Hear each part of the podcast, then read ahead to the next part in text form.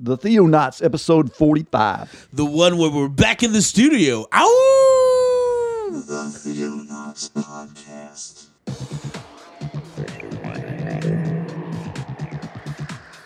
Christian news from around the globe. In the beginning, God created the heaven and the earth.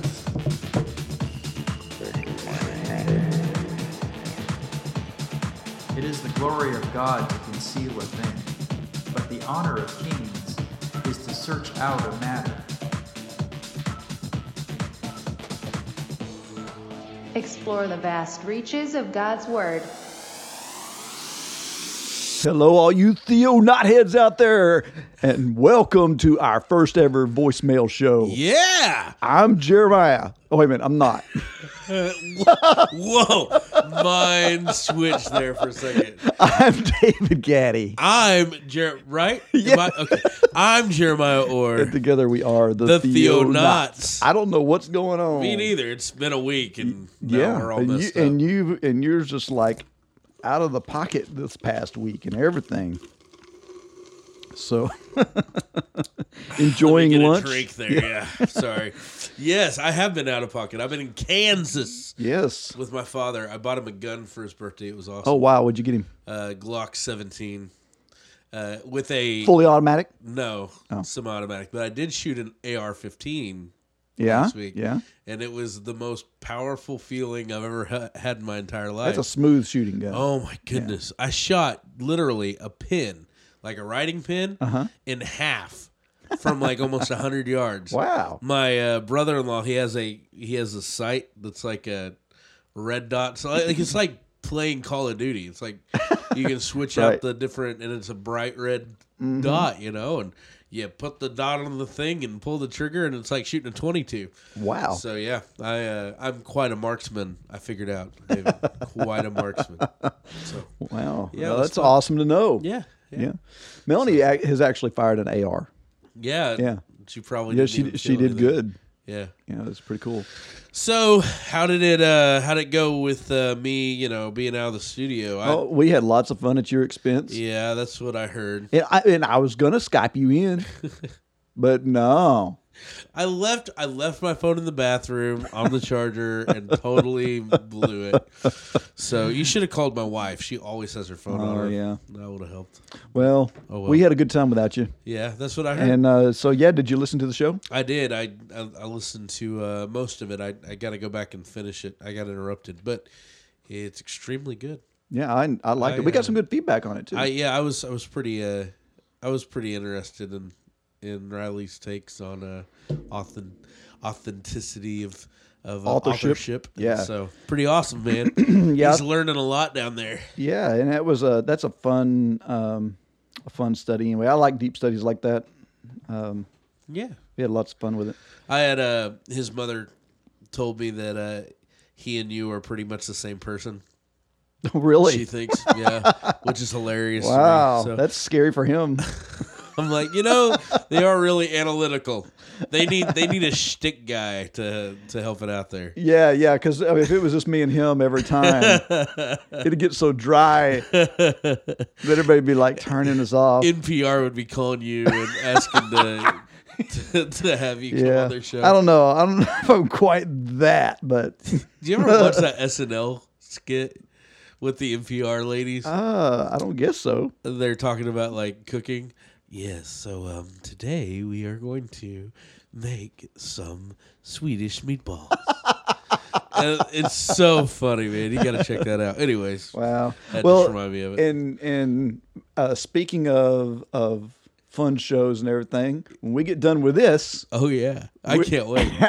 we're about the, okay. This is Thursday, Right. and We're actually recording on Thursday. Yes, Wow. Go figure. That's the first time in like months.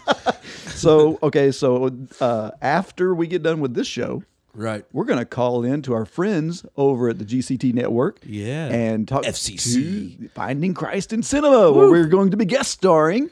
With David and Brent, not uh, yeah. Yeah, we just can't get any names right. Oh my gosh, Michael and Brendan. Michael and Brendan, and You're David. I'm Jer- Michael and Brendan. Michael. You We'll go. probably be calling them the wrong names That's too right. when we get on there.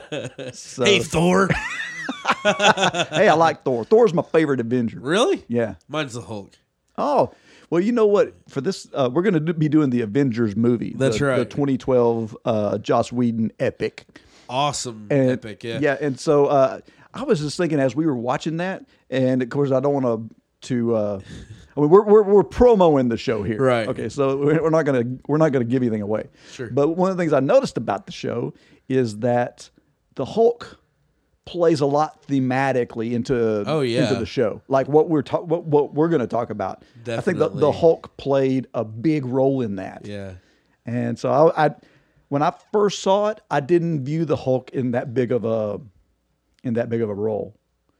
But because of his nature and what we're going to be talking Dude, about, I just had something lightning, about lightning just struck my brain. I have a really good thing to put in with what you're talking about. Yeah, so you're gonna have to tune in Yes. to uh to Finding Christ in Cinema. yeah. So if you haven't Network. listened to it yet, oh man, because it's always weird whenever we're doing this because that's right.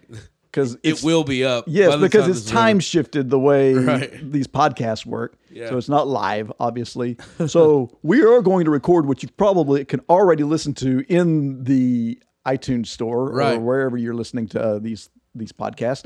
And go to go over there when you get done with us, or you know, if you're tired of us now, stop and go over there and listen to it Exactly. because we're going to be talking about the Avengers. It'll be better anyways. Just go over there. it's their See ju- you later. It's their Jubilee episode too. yes, 50, 50. episodes. Mm-hmm. Wow. Yeah, we're trailing. Yeah. We're not quite there yet. We're almost there. You- Didn't we start out above them though? No, no, no, no. They, Okay, they started good. before us. All right, good. That- so we've been faithful. We just Yeah, in fact, we've we've uh, we haven't been as faithful as they have been no. because because we were like originally like three shows behind them, Right. and now we're like five. So what if we did like two episodes in the middle of the week? We could do that. Yeah, no, just- no. I'm joking. That's not gonna happen. Sorry, listeners. Haha. yeah. Anyways, so So all right. oh, and so another thing that we got going. Man, it's a busy day Yeah, because after that, like tonight, we have a meeting. we're going to be chatting about a retreat you guys are doing. Woo, the Easter retreat. Yeah, we're doing the Easter retreat. I'm so excited. I'm taking a whole bunch of youth and we're going up. that was me. Sorry, I'll turn it off. Silence your phone. I got a ding. Let's see. Let's see who it's from. Oh, Tanner. Sorry, Anyways, Tanner. Sorry, Tanner. You're out of luck. We're recording a show. Yeah. Uh, so um, we uh, we're taking a whole bunch of youth and we're gonna take them out to Beaver's Bend, which is his awesome retreat center. Yeah. And we're gonna spend the weekend and we're gonna tell them about Jesus. And I'm gonna use David to do that. Hey. So David's gonna So- uh, talk to a whole bunch of teenagers for me, and Yeah. we're really excited about that. You know, and and I guess the plan is to have Passover. Yeah, right? we want to do the Passover Seder. awesome. So it's gonna be So, epic, and yeah. how it com- you know fits into Jesus, and uh, it's gonna be awesome. Yeah, that's gonna be really I cool. can't wait. Anywho, anyways, so, you know what? We need we need to just get into it then. Yeah, let's do that. All right. And now the news. So you have a couple news stories too, right? Yeah, I tell you what, I'll start with my two, and then I'll throw it to you. How about that that? that sounds good. All right. The first one is kind of uh, interesting. The Presbyterian Church, the Presbyterian Church. Um, The the only Presbyterian church, no, there are a couple denominations of Presbyterians, but this sub is denominations, sub denominations. But this is America's largest Presbyterian denomination. Uh, I forget the name of it. It is not the PCU Presbyterian CU. PC Presbyterian Church USA. That's what they call it. PC, PC USA. It's like politically correct church. Yeah, well, exactly. And we're going to get to that. Okay. America's largest Presbyterian denomination has approved an amendment to its constitution that officially changes their definition of marriage to include same sex couples. Nice. Yeah. So last year, the Presbyterian Church approved a vote on an amendment to change their official definition of marriage from a man and a woman to two people, traditionally a man and a woman. Known as Amendment 14F, the proposed change to the PCUSA's Book of Order got the necessary number of Presby votes on Tuesday. So, therefore, the Presbys are moving more to the left Yeah. uh, and they're uh, they're deciding And they're taking the gays with them. That's right. Amendment 14F required approval from major- majority of seven uh, uh, of the denomination's 171 regional districts or presbyteries. The church's 86th yes vote came Tuesday night from the Presbytery of the Palisades in New Jersey. After all regional bodies vote and top Presbyterian leaders officially accept the rules, the change will take effect June 21. And if I were John Piper, I would say, Farewell, Presbyterians. Yeah, what I was fixing to say, what would John Calvin have to say about that? uh, he would go, um, They're not Presbyterians. He's like flipping over in his grave. Right? he really is. So, uh, you know, I think he'd be flipping over his grave about a lot of things that wear his name. it's a it's a shocking thing, and uh, we're we're moving ever so subtly towards that that that left definition of, of marriage. So for me, it's it's still traditional. Mm-hmm. Well, and it gets me. Why is why does a church have a need to what was what what's this that they're revising? What do they call this? this is their constitution, I believe. Hold on. The Yep, it's constitution. It's denominational constitution. okay. So why and why exactly does a church have a need to even write a constitution that defines marriage in it any way? Well, mean, for us, Do you guys do that? Oh yeah, and the reason we do, our church did, and the reason we do is because of legal ramifications. For instance, if there is a, a gay couple that comes to our church and says we want to be married in your church, um, and our pastor or whoever says no uh, because we don't believe it's it's right, it's a sin biblically, um, they can sue us Right. um, uh, unless we have it defined legally in our Constitution that we believe marriage to be between one man and one woman under God, and uh, therefore uh, we nullify every Oh, other. okay, I kind of get that. If it, but we could lose our four hundred one c three because of it, oh, oh, gotcha. Okay. yeah.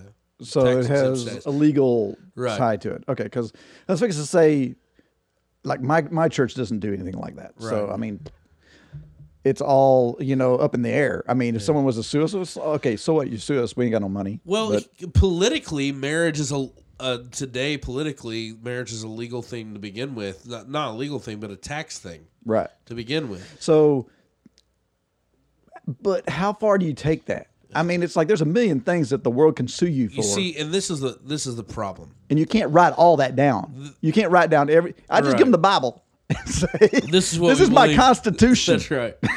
Well, and I, I agree with you, but here's here's our problem when churches, and this is me getting on a soapbox real quick, Right. But when churches decide to uh, take the four hundred one c three tax break, which is fine, our church does it, Right. Uh, they subject themselves to uh, The legalities the of the- legalities of it. That's Yeah. right. Now, marriage, I don't think marriage should even be a a, a, uh, a governmental defined institution to begin with. Mm-hmm. In other words, I don't believe you should have to have a marriage certificate or a marriage license. I don't because and people Right. go, well, why do you why do you have that? The the only reason I can see is for a tax break. If you're married, you can file jointly. Yeah, you know Well, what that's I mean. that's kind of the big argument that the uh, gay marriage thing Exactly. Is all And my thing is, you know what? If you want to be politically married, have at. but I know Once again, God's definition. it's church and state. exactly. And so my thing is, is I know God's definition, and it doesn't matter if you have a piece of paper or rings or setting vows. What matters is, is it under God. That's marriage to begin with. Period. Yeah. God instituted marriage, in my belief. So what about people that live in together? They say, "Well, we're married in our heart." No, they're not. Well, they haven't made a vow under God. Do you see what I'm saying? Yeah. I, you know, God is the only one that defines marriage. In other words, it's up to Him to say you're married or you're married or you're not married. It's not up to the church. It's not up to the pastor. It's not up to the state. It's not up to anybody else except for God. God ordained marriage. Yeah. Just like God ordains pastors. we're making it more complicated than what it is. Yes, that's what I'm trying to say. Does that make sense? I don't Yeah, because none of this is in the Bible. No. And so if you have an opinion on this, go ahead and feel free to call in and tell me how stupid I am. But that's fine. No, I don't think you're. I don't think you're. You're stupid. just- it's I just. It's just the messed up world we live in. Right. Because once again, we have to separate I forget this whole the the phrase separation between church and state. We're constantly running into a a, a conflict between well, this is Right. how the legalities of our nation and blah blah blah blah blah versus and that bleed starts bleeding into our faith. You Yeah. know, like you know, we've talked about before, and we're going to talk about again today because a lot of the voicemails we're going to talk about deal with this stuff. Right. I guess I'm. It, it's that whole uh, God and country, or is it just God? Yeah. And country is well, that's where I live, but that's not who I am. and that's me. I'm, I I guess if you would classify me politically, libertarian all the way. In other words, you know what? You want to go do that stupid stuff? It's your choice. You go do that and leave me to my choice. And my choice is going to be to follow God and honor Him. You know what? I'm not going to try to oppose my junk on you, but you better not try to oppose your junk on me because I want to follow God. And that's pretty much, you know, it. So if you want to go and say that you're married and get a tax break, whatevs.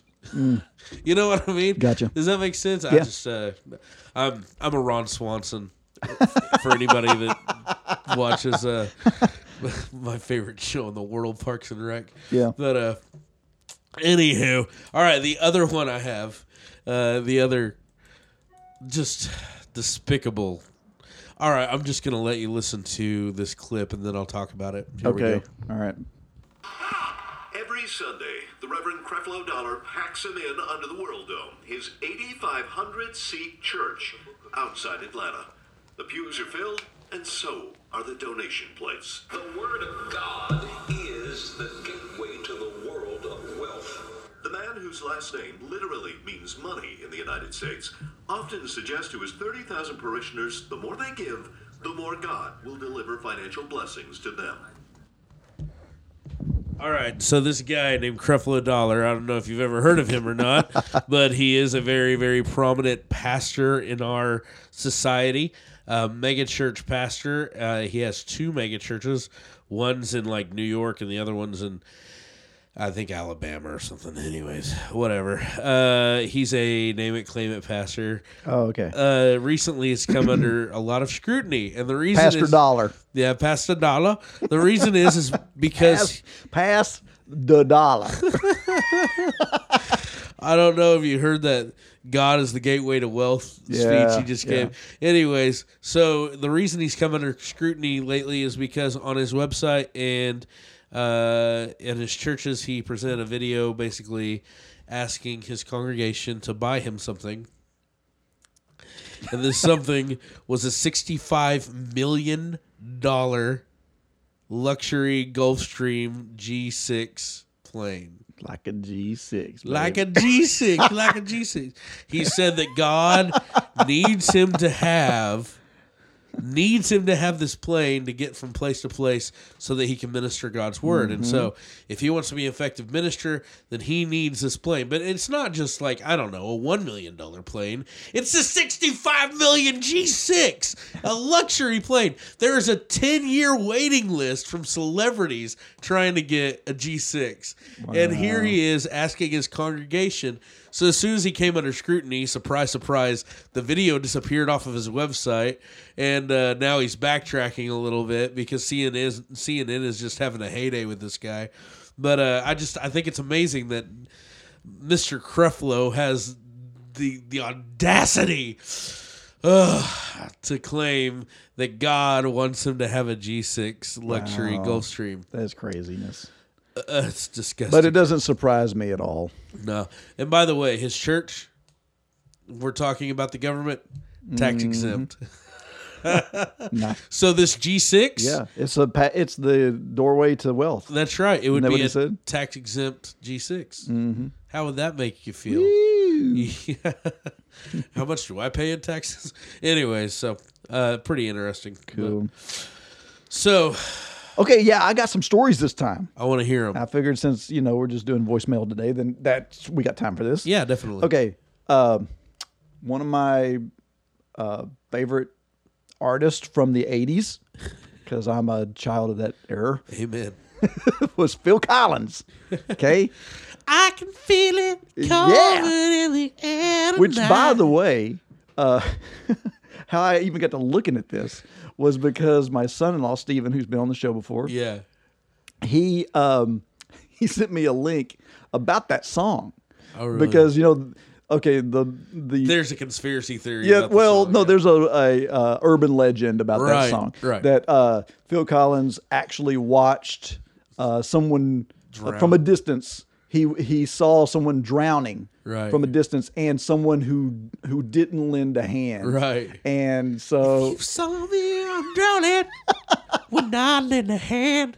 right. so so and then the, the story goes that uh, that he calls this guy out. Like he invites him to the concert, sings the song to his face, and the spotlight is on this guy. And then the guy is so shamed by it that he commits suicide. Okay, so Wow. so that is the urban legend around this. Obviously, none of that is true. Right. He wrote the song because of a divorce with his wife. Exactly. And he was having a hard time with with that. And he was he, his best songs to me are his bitter Divorce mad songs. at my wife songs. Those are the best songs. Like when he was in Genesis, he did uh That's All. Yeah. You know, and, and which was awesome because he couldn't get along with his wife. That's all. And then and then he's fed up and he's like, I don't care anymore. That's one of the best songs that he did. In the air. Okay, anyway, I'm I'm off I'm off track. okay, so Phil Collins. Yeah, Phil. Phil Collins, he's a, he's a British guy, right? Right. Lives in I think Switzerland now. Oh, really? He is now an honorary Texan.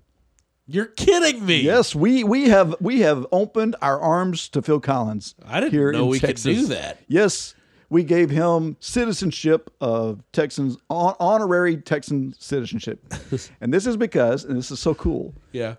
Phil Collins is a big fan of the Alamo. Like he's he's an Alamo, uh, what do you call it, uh, um, aficionado. Oh, really? so yeah, that's like his. He he uh, watched Davy Crockett's Wild Frontier TV show back in the fifties. Yes, and he was a big fan of that. So Yeah. for his whole- whole life, he's been a fan of the Alamo, and he's always collected rare artifacts and stuff surrounding the Alamo. Wow. So he's had like um, he had uh, fans would even sell him things and give him things Wow. because they knew that he was into it, and so he has like um, he has like an original James Bowie Bowie knife, You're kidding me. and he's got uh, a, a, a, a Davy Crockett rifle, and I mean all kinds of stuff. So anyway, the guy uh, decides to donate his entire collection of Alamo uh, artifacts to the Alamo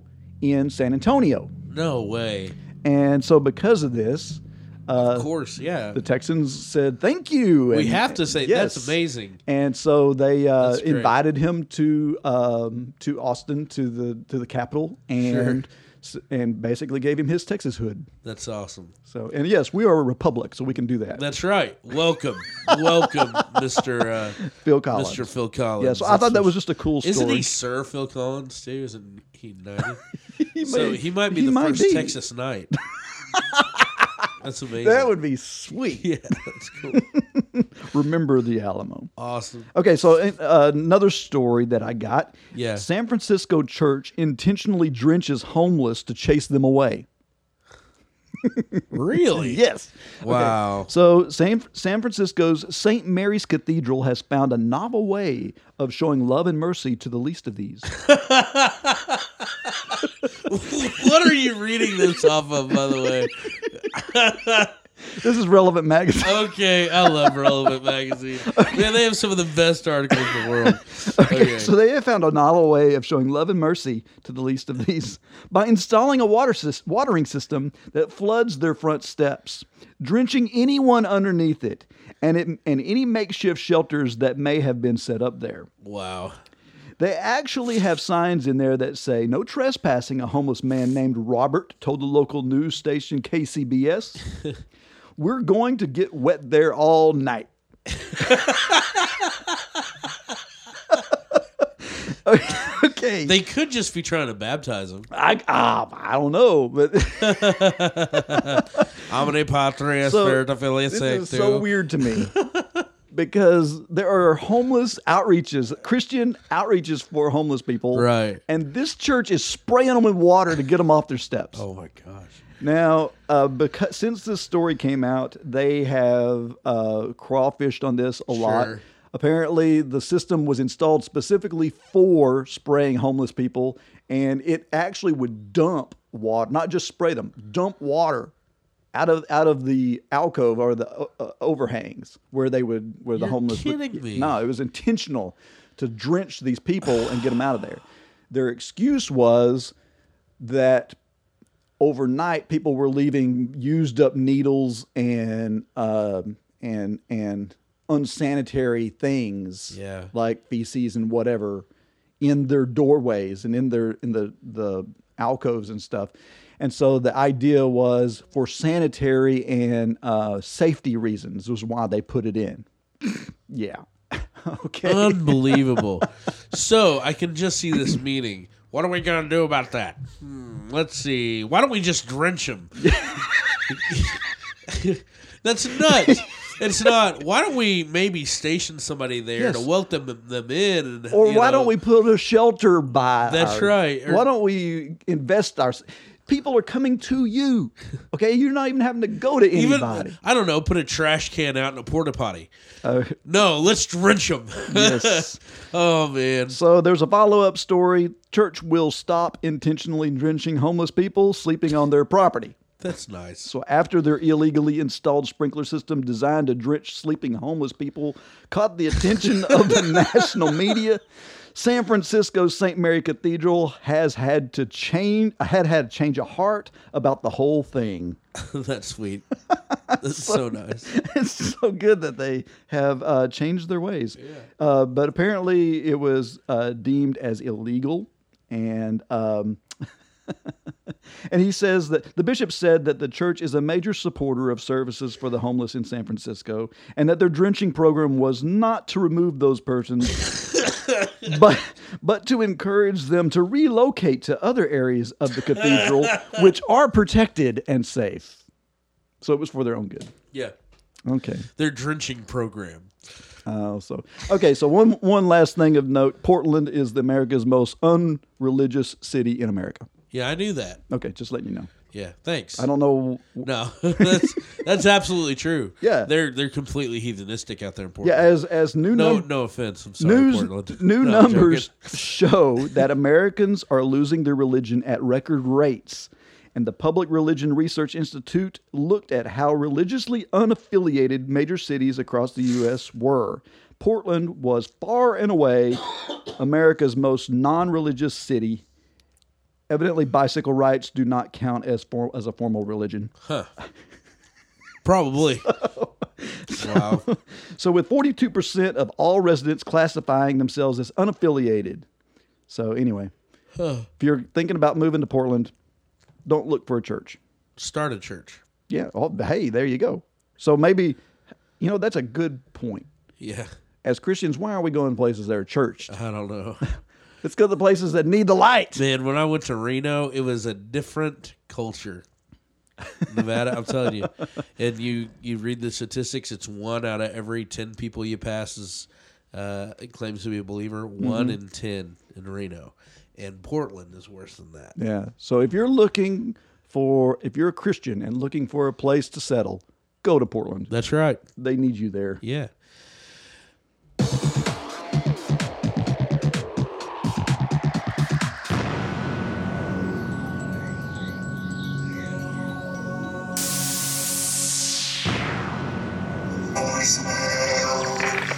Woo! Okay. So, while we were gone, people called us Yeah, they did. because we were in Haiti. Yeah. and um and we, well actually the week before we went we got some calls too but we weren't uh we weren't doing shows even then right because we had um Right. we had uh a mini so the week before and uh so so anyway as a result we do have some feedback uh before i forget i want to read a piece of feedback we got from last week's show Okay. so this is coming from our Facebook page, which, by the way, come follow us. That's right. Or like us, whatever you want to call it, on Facebook. And uh, because we, we post uh, the show notes there and links to the GCTnetwork.com where we have all of our information.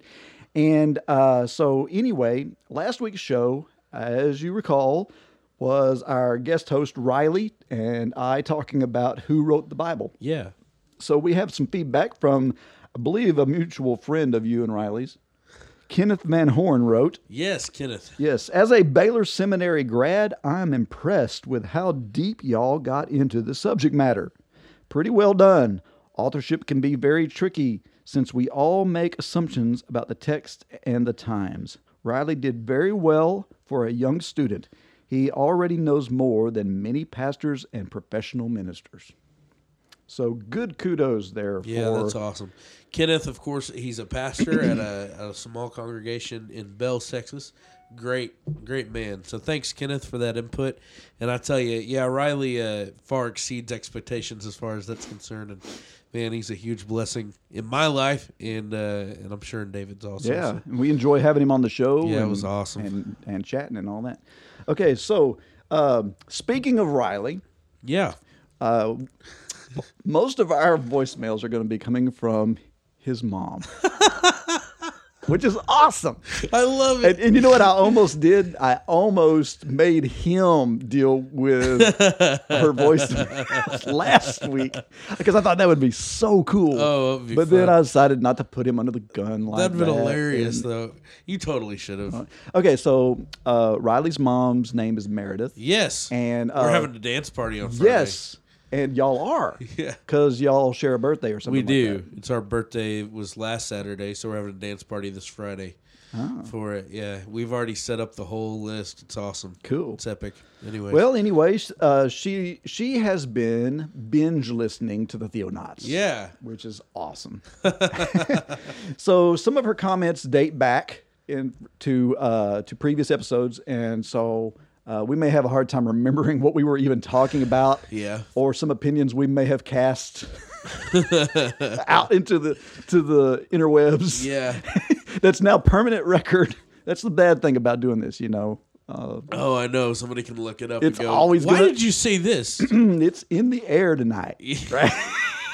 So you're a libertarian who doesn't care about gay marriage? Right. Wait. Oh, yeah, that was there. Yeah. Ah. You said it, and it's part of it's public Daggum. record at this point.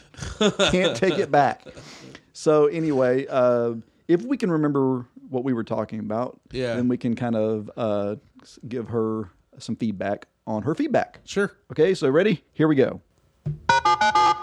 Hey guys, it's Meredith, and um, I was just listening to episode 27, I think. I know I'm kind of behind on this, but the one I was listening to was the one about the American Christianity pitfalls, and so I had a few thoughts for y'all, so I thought I'd throw them out here. Uh, Stephen had said to y'all something about, you know, why is it that Christians are always the paranoid ones about, oh, Ebola's coming and ISIS is coming and, you know, the sky's falling and all that. Well, my thoughts on that, and I'm just speaking from, you know, my little realm of the world, and but also, you know, I listen to a lot of talk radio, so I, I do hear a lot of people commenting on these things. And um, my idea on that is, you know, maybe Christians aren't being paranoid. Maybe Christians are just paying attention to what's going on in the world and um, recognizing the fact that there is a battle for good and evil out there, and it's real, and it really affects people, causing people to suffer and horrible things to happen. And so, I don't necessarily know if Christians are paranoid. I think maybe they're just they really see that there's problems, and they're not just, you know, entertain me and let me look on Facebook and let me watch some TV. They're really saying, hey, there's things going on this in this world that matter, so we need to pay attention to them. We need to call evil evil. We need to call good good. And um, because politics do matter, you know, politics determine whether unborn babies get to be murdered. And so it is important for Christians to speak out and say, hey, this is a problem. Hey, if we let this happen, look what could follow from that. You know, the different slippery slope arguments, which we have seen come true in lots of ways. Um, so I don't necessarily think it's fair to say that Christians are paranoid. I think they are just they realize that there are weighty things happening and that they need to be talked about. And that yes, ISIS could come to America. Our kids could have their head chopped off. So, you know, not that we have to go hide in a cave, but we also have to encourage our leaders to, you know, take action when appropriate to fight evil. We can't just, you know, freak out and collapse into a heap, but we we can we also have to speak out. You know, just like in Europe in 1938, 1939, maybe they were being paranoid, but guess what? What they said really did come to pass. Okay, she got cut off because there's like a, there's like a three minute limit. Okay. wow. Wow. So so she was uh, very opinionated Right. about an opinion you gave. yes. Was it me that gave that opinion? I don't know. I, I don't remember who it was. I can't remember. You said that Christians were paranoid. Yes. No. Yes. and I still think they are. Okay. But I totally agree with her um, on certain facts. I I believe, and App Meredith, thank number one, thanks for the yes. th- input. thank you very much for calling. Don't stop calling us. Exactly, it's we, awesome. We want to talk to you more. Um, I totally agree with her in the fact that uh, um, we need to be wise. Uh, the Bible calls us to be wise as serpents Mhm. and harmless as Mhm. doves, and we need to uh, to analyze the times, and we really need to to be watchful. Right, Uh, right. Uh, the Bible admonishes us to be watchful and, and, and to look for the signs uh, that Christ is coming back. Um, however, I don't think that we need to be paranoid about it. And the reason I don't is because we know the end of the story. Mhm. And the end result is those who are found in Christ uh, have an everlasting. We've read the end of the book. That's right. And re- guess what? We win. We win. That's right. And the reality is, is, you know, and there are a lot of a lot of horrible things going on. I'm, Mhm. I'm not saying that we don't need to be socially conscious, socially active. Absolutely, I believe as a Christian we're called to be socially conscious and active. Abortion is a terrible issue. She brought that one up. right. Um, that that has murdered more more people than, and I'm not going to say even unborn babies. I'm going to say murdered more people, more human Yeah, lives. fifty some odd million. That's right. Then uh, then the uh, the Holocaust ten times over. It's, it's a bad Mhm. situation, um, and we need to be as active kingdom citizens, actively participating in in trying to right that Yeah. wrong. I agree. I don't. I don't think that uh, um, uh, Meredith. I don't think that that you're disagreeing with us at all. Sure. I mean, I think this is this is kind of what we what, what we. I can't remember the specific context in which we were talking about all this, but um, but I, I do know th- that we would never call for people to be ignorant of what's going on around them, or not to be watchful, or not to be ready for for anything. Um, the, the, I think here's the here's the key for me is that we should not worry. Okay. Yes. Be anxious for nothing. Isn't that what Paul told the Philippians? That's right. Be anxious for nothing, but with everything, go to God with thanksgiving, so that He can give you the peace that passes all understanding. Amen. Okay, this has nothing to do with how watchful we are. You can, so as as long as we are um, confident in where God is, that God is in control of it, even even if it is something that's that from a human aspect is scary. Right. We can't let that rule us. Exactly. And and I think that's just what we were probably observing was was that people have a tendency to play chicken little, the sky's falling. Okay, Ebola is a perfect example. Right. Because we were apparently talking about this during the Ebola outbreak. What was that, six months ago or something Yeah. like that? And where's Ebola today? Who's? I mean, it's. It, it- I mean, it's not that it wasn't worth noting, Yeah, and and also but it wasn't worth worrying about. Exactly, and I would I'd like to also point out the fact that you know people were so scared about that that that that they weren't sending we weren't sending over missionaries uh, with uh, ministry aid. Mhm. You know, it was just one Mhm. of Satan's little tricks to me. That these things are these things when we get caught up in worry and stress and and, and fear for our own lives. Um, we uh, we stop ministry Right. in a lot of ways. Right. Well, I, I actually know people that have stopped going to certain countries because the countries are getting scary. Right. Uh, you know, a lot of people, uh, you know, going to Mexico. A lot of people now aren't going to Mexico because of uh, the cartels and the things that have risen up over there. Well, you know, it, that, I don't see that type of mentality in the early Christians. I see, I see them dying for what they believed in, and so it's not to say that we should not be aware of the times or politically involved. It's just that you can push that too far. You you can go overboard with it, where you are obsessed with with it. Right. So and you know uh, it's an american mindset to i think make sure that we're safe and comfortable in our own little niche in the world with our 2.5 kids and our dog and our white picket fence and uh, you know i just don't believe that that's what christ calls us for uh, you know Matthew six thirty three. Seek first the kingdom of God and His righteousness. All these things will be given unto you. Therefore, do not worry about tomorrow, for tomorrow will worry about itself. Each day has enough trouble of, of its own. You have uh, where he talks about uh, are not two sparrows, you know, sold for a penny, and yet, or what does he say? Uh, and yet God knows, or I think you're getting your sparrows. I am I'm mixed up. totally mixed up. Something about one sparrow die. I can look this up. Right, right. His What- eye is on the sparrow. You could just sing that song. Exactly. Yeah. let's just sing that. Here we go.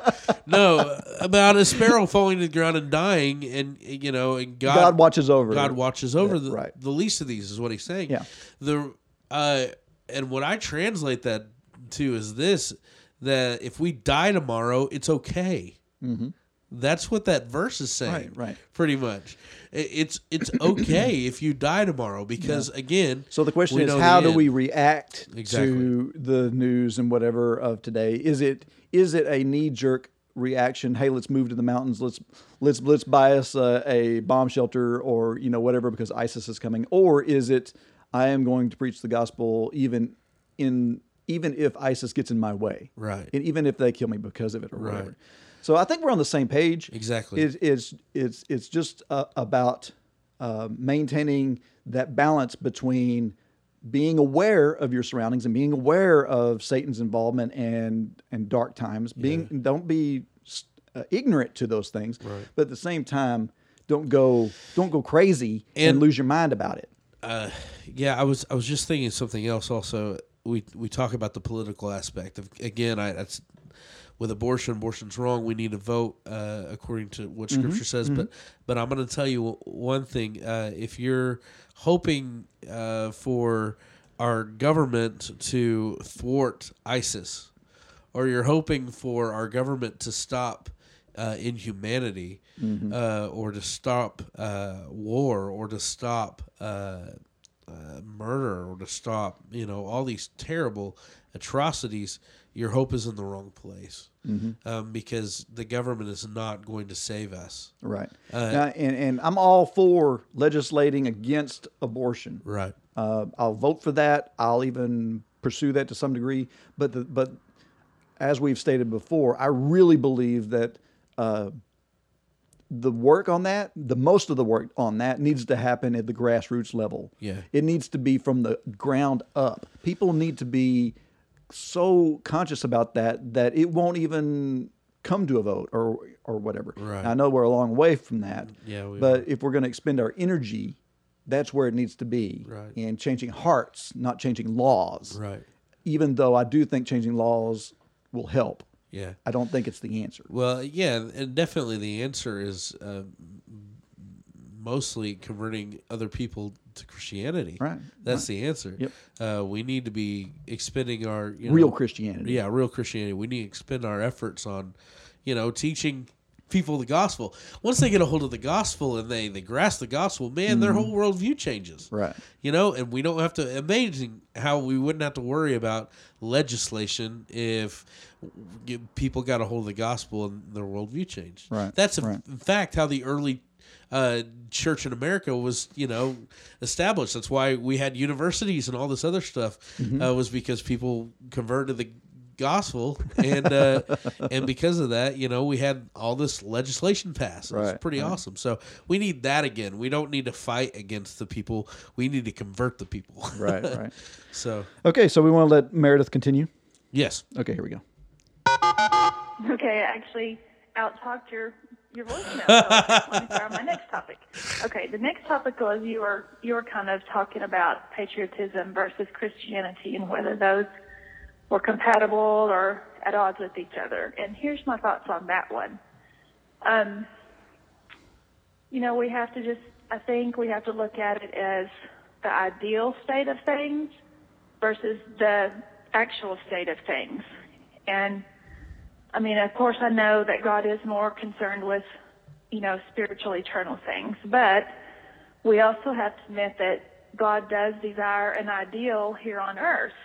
That's why, you know, He gave us laws and standards to live by, and He expects Christians to live by those ideals because He knows that humans do better under these type of conditions. So, I think when you look at the founding fathers' ideals of, you know, right to life, liberty, and the pursuit of happiness, we could kind of argue about the pursuit of happiness thing, but I think of the life and liberty, I think that is God's ideal for us. You know, physically as well as, as well as spiritually, life is important to God. You know, that's why the sanctity of life issue is such a big deal. It does matter. Life does matter. And liberty, I think we were created to be free on earth as well as in heaven. Now, of course, that's not always the way it is. So if we do find ourselves a slave, then yes, God has instructions for us in that case. But I don't think that, you know, revolting or rebelling is always necessarily a bad thing because it comes to a point where sometimes the government is unjust. And I think we are called sometimes to stand up because if we always bow down and say, well, you know, that's just the way it is, we just have to, you know, get along with the way our government is. The problem with that is if if we don't have these rights and freedom, we know what that descends to. You know, it descends into governments doing horrible things to people and this the despotism that takes over and where actually people their property is taken, which is stealing, people are killed, you know, all sorts of injustices go on. So and you know, we're called to stand up against those things. So it's not only just fighting for oh, these are our rights. We get to have these the reason we have to stand up for those quote quote rights is because the opposite of that, when power gets out of control, it's people really do suffer, you know, real life suffering. So anyway, in conclusion to that um, segment, I would say I don't think it's I don't think you necessarily have to say that patriotism goes against Christianity because I think they go hand in hand you know, of course, spirit, the spiritual side is always more important, but the truth is, you know, even in a free country, people still need Jesus. Even in, you know, a capitalistic society with small government and freedoms left and right and wealth and prosperity, people still need Jesus just as much as they do in, you know, horribly oppressed countries or poor countries. And so I don't think that, you know, the two necessarily are mutually exclusive. And of course, you know, the church does grow under persecution. I, I do agree with that. But that's just because of our laziness, you know, and our our getting used to being comfortable, which comes from a quote quote freer country. So anyway, um, I just I think it's not necessarily two contrasting things. So those are my thoughts just to throw out there, and um, y'all can uh, let me know what you think and keep up the great work. I'll talk to y'all soon. Bye. Okay, so man, you just you're just making Meredith leave us all these messages. That's awesome mean- comments. Thank you, Meredith, so much for your for your comments. That's Jerem- awesome. Jeremiah, I know he got it y'all spun up. totally. yeah, I think the life, liberty, and the pursuit of happiness is with David over here. When you point one finger, you point have three point back. Well, no, that's, that's agree, I agree with that. these are uh, these are great um, great arguments. Yeah. Let's see which one to address first. Um, I'll let, I'll address the freedom. I think one. Can, can Okay, sure. Jump first? jump into that. All right, Romans six. Okay. Uh, no, Romans seven. Okay. starting in verse 16.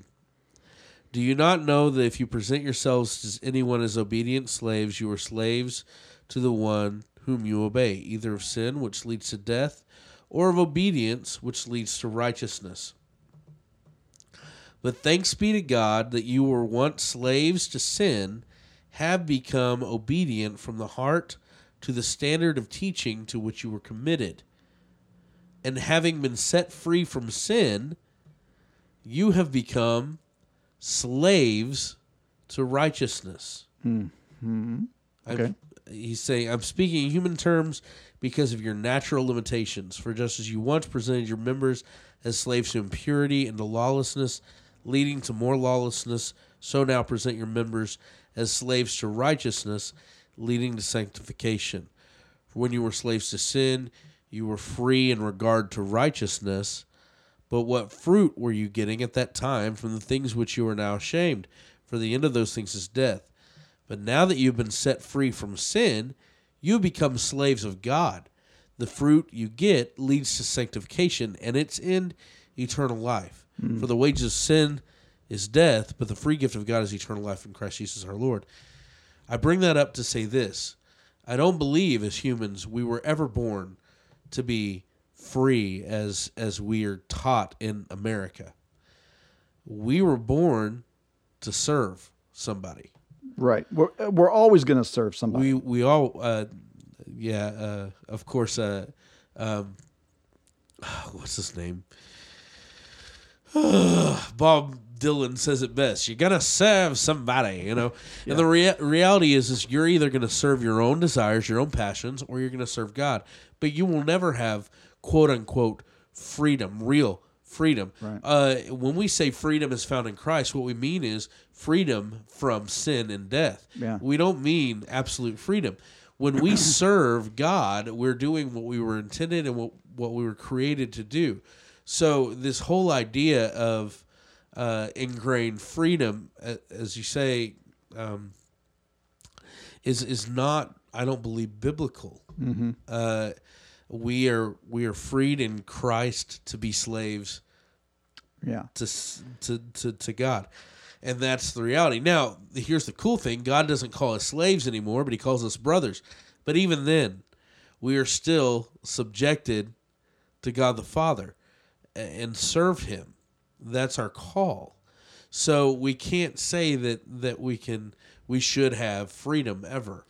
Right. Well, and yeah, I kind of have to keep going back. I, I I've only recently had this type of opinion um, because I mean I've always been like a huge patriot uh, in yes this is God's will for America and you know that whole thing uh, God and country and all this and I and I, I think what we've done is we've overloaded um, we've put we've over injected God into this equation um, you know, I- obviously, I think it is God's will that um, our country is where it is for His purposes, not necessarily for our freedom. Uh, so, I think it's a. I'm gonna be. I'm gonna get killed for this, but so I, Mer- Meredith is going to be mad at you. yeah, probably. I, I really, but here's my here's my really my belief. Uh, we were born into an ideology of God and country, Right. When we really should have been born into an ideology of Christ and kingdom. Uh, and the problem is, is we were fed. Um, and okay, hear me out. I, I do believe that that our government was founded on quote unquote Christian principles. But let me just bring up some things. Let's talk about Wounded Knee for a second, where we slaughtered over 500 men, women, and children Indians in the name of God. Let's talk about Manifest Destiny, where we imprisoned multiple millions of, of or thousands to millions of hmm. Indians in the name of God in the pursuit of white American freedom and oppressed Indians. Let's talk about um, the Spanish American War. Let's, I mean, we were founded upon some pretty bloody conflicts that if I believe Jesus were standing there, he would have gone, no, I don't, I don't think that's right. And I, um, I, I don't believe. Well, freedom is not free. no, it's not. and and it did come at a at a, at a high cost, and Yeah. some of that in like you, you said, some of these these situations which are not favorable for us to even remember, you know, or to. Uh, but And we um, like to forget, and yeah. that's a that's a problem. So Uh, Well, and I- I want to go back more than 200 years because we've only been around, you know, as a country, a free nation for a little over 200 years. Right. So it's it's like let's broaden our view of history, okay, and step away from America just for a minute and look at the history of the world in terms of freedom. When has there ever been a nation like what we experience right now?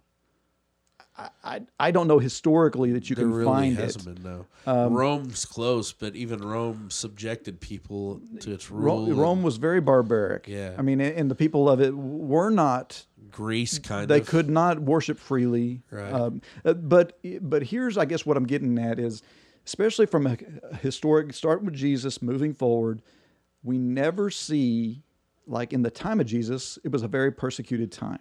Yeah.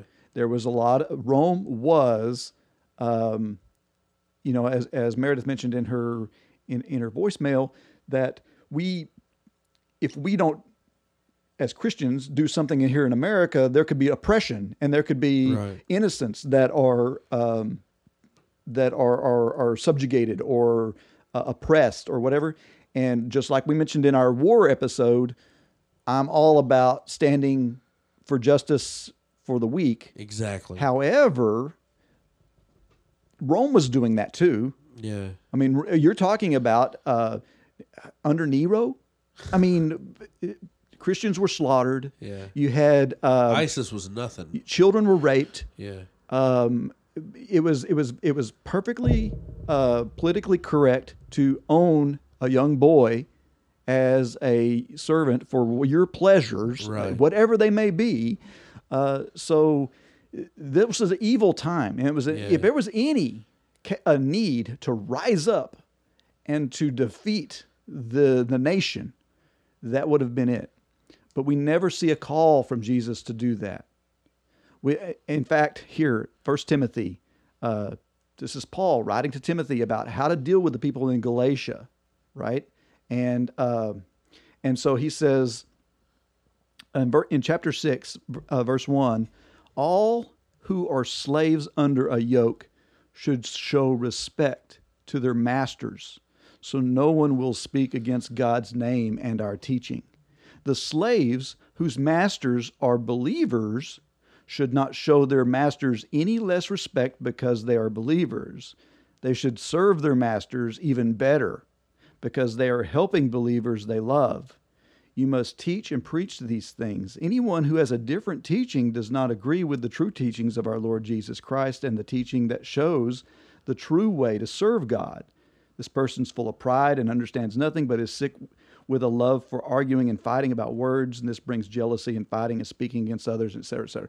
So his point is that the natural the nat- natural thing here of a slave who has found Christ would be I'm free, right? Right. But but Paul is explaining what you're free from. You're not free from your from your slave owner. Right. You're not you're not free from your master.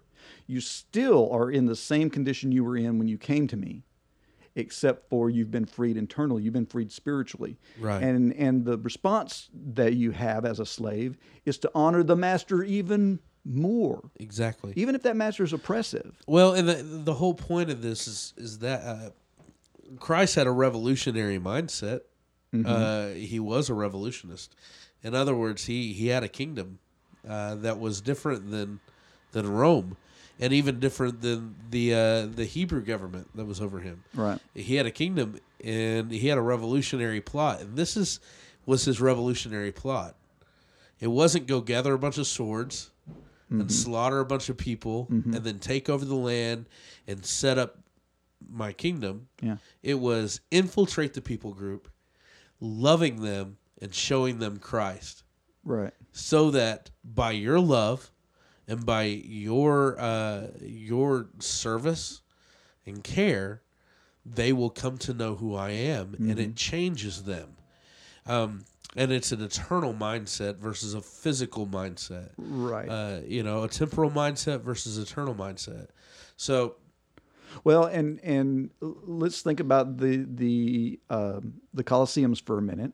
Right. We have like Fox's Book of Martyrs gives us plenty of, of stories about things that have happened in those Colosseums with Christians and et cetera, et cetera. One of the things that set Christians apart from everybody else is most people when they were thrown into a coliseum to either fight against a gladiator or to fight against a wild beast or anything like this, their natural response was, I must free myself from this situation. Yeah. Right? Run, scream, whatever, fight, whatever it is uh, to survive. And that's what created the entertainment Right. was the combat, the com and and and the the terror Right. and the the help me uh, Yeah. mentality. Uh, I must free myself.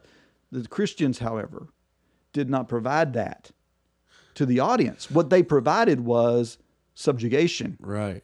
They would come in there and they would stand proudly and allow themselves to be killed, to allow themselves to be burned at the stake. Yeah. And they would not fight back. Right. And this had such a huge impact on the audience that there are documented conversions from people going to coliseums and watching Christians die. Yeah.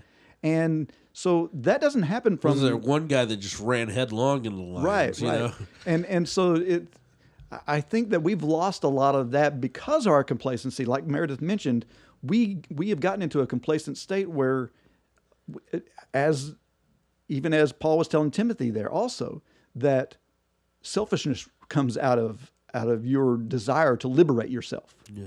So um, so anyway, I I don't think that this is not really a debate to me. This is a discussion because um, I don't have the answers to this. Right.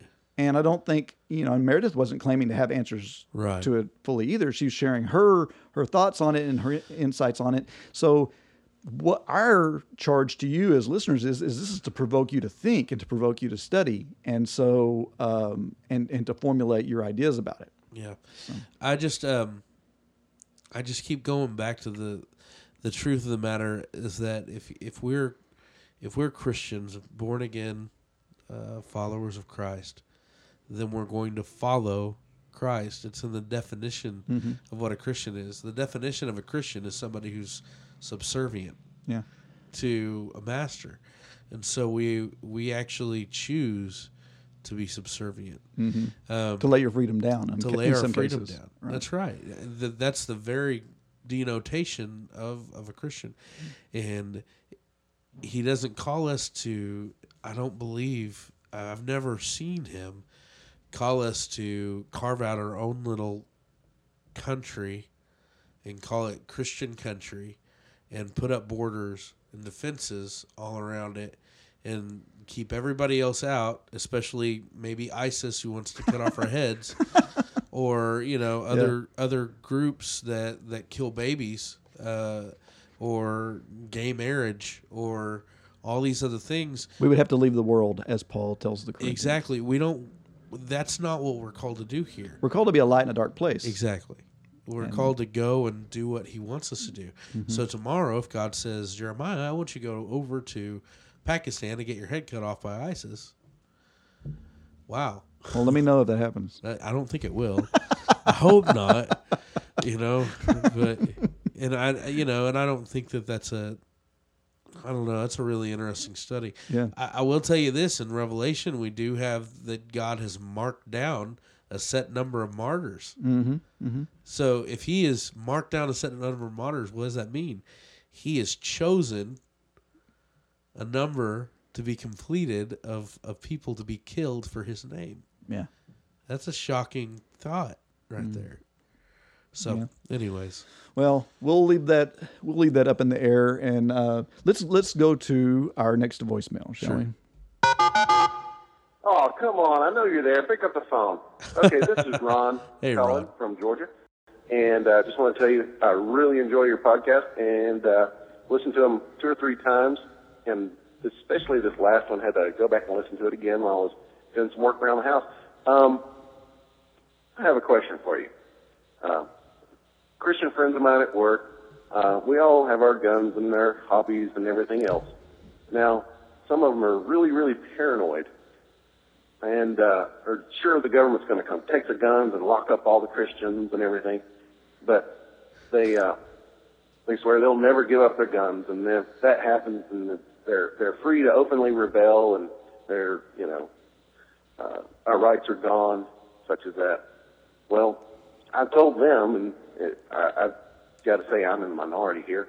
I said if the government wants to take my guns, then they have the right to do so through whatever you know executive order or whatever. That I'm, I'm going to surrender them rather than to get into bloodshed over over uh, a piece of property. Now, I would like to know what you guys take on it. Uh, also, you really should upgrade to a Beretta. Anyway, thank you also for uh, for uh, tackling the issue of the uh, uh, Southern Baptist uh, statement uh, about the gay marriage and, and the uh, courts in Alabama. Uh, I appreciate you clear, clarifying that and uh, making it a lot more easily understood because I can see how people would have a knee-jerk reaction to it. So uh, thanks for doing a great job again. Uh, you're wonderful servants of Christ, and I hope you have a great trip to Haiti. God bless. This is Ron. Pick up next time, okay? Bye. I'd love to, man. I tell you what. Next time, if you want to message me, you can. I'll give you my phone number, not not over the, and then you can really call me. But that's awesome to hear from you. Yeah, Ron of the Red Oaks there calling in us. Okay, so there seems to be an ongoing theme. Here. Yeah, it's almost God and War Part Two. Whoa, yeah, it's like uh, yeah, got a Government Part Two. yeah. It's like the the spirit wanted us to discuss this stuff again. Yeah, Um. Well, we're both gun lovers, right? Amen. I mean, yeah, I like to fire my gun. I'm and- looking for a shotgun. If you have any uh, recommendations, Yeah, yeah. I still like my revolver, honestly. but Dirty Harry, huh? you got it, Make my day. punk. That's great. I know what you're thinking. now I have to go watch that movie. Yeah. So, Oh, that's great. but okay. So on the issue of Christians and guns. Yes. Well, and this is uh, kind of a um, uh, a piggyback off of some of what we've just discussed about uh, if the government comes and takes my guns from me, well, take, pull it from my cold dead hand. Um, type of mentality is that the mentality of a Christian, et cetera, et cetera. I mean, I'm I've got to say I'm going to be in the minority with you, Ron. I love my guns. Um, I, I thoroughly enjoy it, and it's a privilege to have. But you know what? I love a lot of other little creature comforts I have here that aren't promised to me as rights. I don't like from God. I, and and so if push came to shove and someone stole that stuff from me and took that stuff from me, I'm not. I'm probably going to be in the same boat, you know, as you on that. Man, I uh I'm gonna chalk this one up to I don't know. And the reason I say that is this yeah, okay. Part of me says, yeah, I'd I'd have to give up my guns. I, I just would. Because I don't believe that this is a um, this goes against God. Uh, and the only time I really see to rebel is number one, when it goes against God and what He desires for me personally. I'm not talking about gay marriage, although that I believe does go against God. I'm talking about for me personally, if the government was to tell me something that mandated that I do something that directed me to go against the Holy Spirit, then I couldn't do it. Um, but this I don't believe does. Or if the government endangered my family or endangered the lives of others around me or were killing like uh, the Nazis Yeah. doing with the Jews. Um, in that respect, I feel a lot safer with a gun in the house. and I think that it almost endangers my family right? not to have one. Right, but that right. is my American mentality. And what I think is, well, if they take our guns, America number one, that'd be the really the stupidest thing that the government ever did. Yeah. Because that leaves us just vulnerable. Imagine they take our guns and then China attacks. Oh. Texas will be a republic again. Oh, it will in a heartbeat. Texas would rebel. So I don't have. Here's the answer to this one, Ron. Move to Texas. Yes. Defect from that Georgian state. That's right. Well, I have a Georgia is Georgia is actually a Russian name. So oh. ouch, ouch. No, don't take offense to that. Don't. Ron, In fact, I really do believe that Georgia and Alabama and some of these other southern states would defect right along with us. yeah, but you would uh, have to be under Texas law. Yeah, that's right. But you know what? You'd want to be. Yeah, but you know what? We need to take back our our California property too. I mean, our uh, not California, Colorado Yeah, property. That's right. Yeah, because that used to be Texas Yeah. too. Texas manifest destiny. Exactly. Long live the republic. Oh. Okay. Anyways, Phil Collins would be right on our side. That's right. We'd have a night. I uh, so I don't know. I, I just have to say I don't know. I probably would bury my guns. Yeah. I would I would put them someplace where I wouldn't uh, have them on me or in my house, but they would be on my property someplace in a burlap sack, buried and ready for me to fight should the the cause arise. Yeah. So Well, that's cool. yeah. Okay, think we ready that's for our next one? Yeah, bring it on. Meredith is calling us again. Oh no, Bear! Ah. Hey guys, it's Meredith. Yay. Um, y'all are in Haiti right now, and it sure is nice to hear your voices on the Theonauts, even though I can't hear them in real life. But I'm praying for you guys. But I I just listened to episode 17 about the evidence for the resurrection, and it was really great. And uh, David, you mentioned that y'all did in your youth camp in Ruidoso um, a time when you had the kids sit around and pretend like they were sharing their faith with an atheist and you know just had them practice how they would approach someone and i was thinking that would be great to do on an episode just have some real people come up up there and just try that out and um Huh. you know because i think we all need to do that i know i do and the youth should try to do that too anyway i thought that was, would be a great exercise and even if you didn't broadcast it just an exercise maybe for a monday night bible study or something and then also I wanted to say I love Professor Ticklebottom. That was pretty funny. I hope I hear that again. All right, guys. I hope to see y'all soon. Bye. okay, so that that was easy. so Professor Ticklebottom. I love you, Meredith. You're so awesome. Professor Ticklebottom has a fan. He is. You know, Professor Ticklebottom. and and you know, and and so Ron tells us worst idea ever. It's the best idea ever, Ron. I told you a long time ago. He, Jeremiah's not been letting me out. I've been wanting to speak. Professor Ticklebottom's back. All right. Sorry, so Ron. we, we we need another minisode That's with right. Professor Ticklebottom. right. So I like the role playing idea. That's that's cool. Um, we should totally do the, that. the only problem I got in this, from the negative standpoint of of what we kind of experienced when we did that, was it does kind of put the kids on the spot, uh, and so we we kind of did it as a volunteer thing. Like Oh, yeah? if you want to try this, you know, whatever. But but then again, part of the exercise was to get people out of their comfort zones. right. So I don't know. There's some there's some pros and cons to it, and you know, like when when I would play the devil's advocate, I would give them depending on how astute they were. I mean, I'd give them some pretty heavy atheistic arguments and stuff Yeah. like that that I've encountered over the years, and so it was it was an interesting exercise. Yeah. So maybe maybe we'll do that.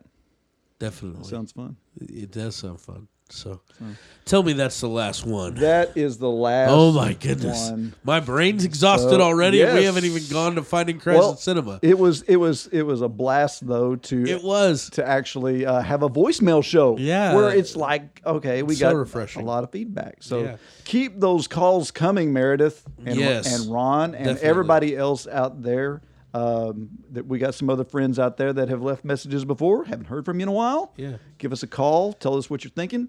Um, And uh, definitely give us some feedback on today's episode. Let us know, you know, where you stand on that. This seems to be a very hot bus, button issue, and not Yeah. just for me and and uh, and, and Meredith and, and David and Ron. Ron, but for a lot of people. Where do you stand on the government and Christianity? It's Yeah. a, it's an I, interesting. and I got to tell you, I'm still torn about it. It's still uh, it's still a thing with me because it's hard not to separate God and country sometimes. Yeah. and it. I mean, we're we are raised in that mentality, and it's it's I'd like to. I'd like to say. I tell you what. I am thankful more than anything else, especially yeah, after visiting want, Haiti. I, I don't want my freedoms taken away. That's right. uh, God has blessed us, and and we need to be responsible with that blessing. good stewards. If- we right. are here where we are, so let's be good stewards while we're That's here. right. right. So, well, the Theonauts are part of the Great Commission Transmission Network, using new media and social networking to go into all the world and proclaim the good news to everyone. To find out more and to partner with us, visit us at gctnetwork.com and subscribe to the newsletter there to stay up to date on the latest from all our shows, including Finding Christ in Cinema, which, by the way, woo, go over there and listen to it because we're going to be there in just That's a few right. minutes. There are several ways you can contact us and leave us feedback. Send us an email to theonauts at thegctnetwork.com.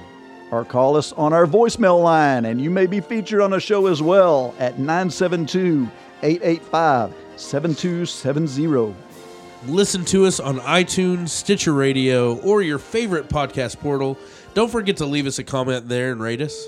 Tweet to us on Twitter using at Theonautical, or like us on Facebook at facebook.com slash Theonauts. Follow us on Instagram at the Theonauts, and don't forget to tune in again to explore the vast reaches of God's Word with us. All right, Jeremiah, thanks for being here. Hey, thank you, David. All right, and God bless. This has been the Theonauts Podcast. Call us with your questions or comments at 972-885-7270. That's 972-885-7270. We'd love to hear from you. You are tuned in to the GCT Network. This is your Great Commission This is your Great Commission transmission. At GCTNetwork.com. Transmission. This is your Great Commission transmission.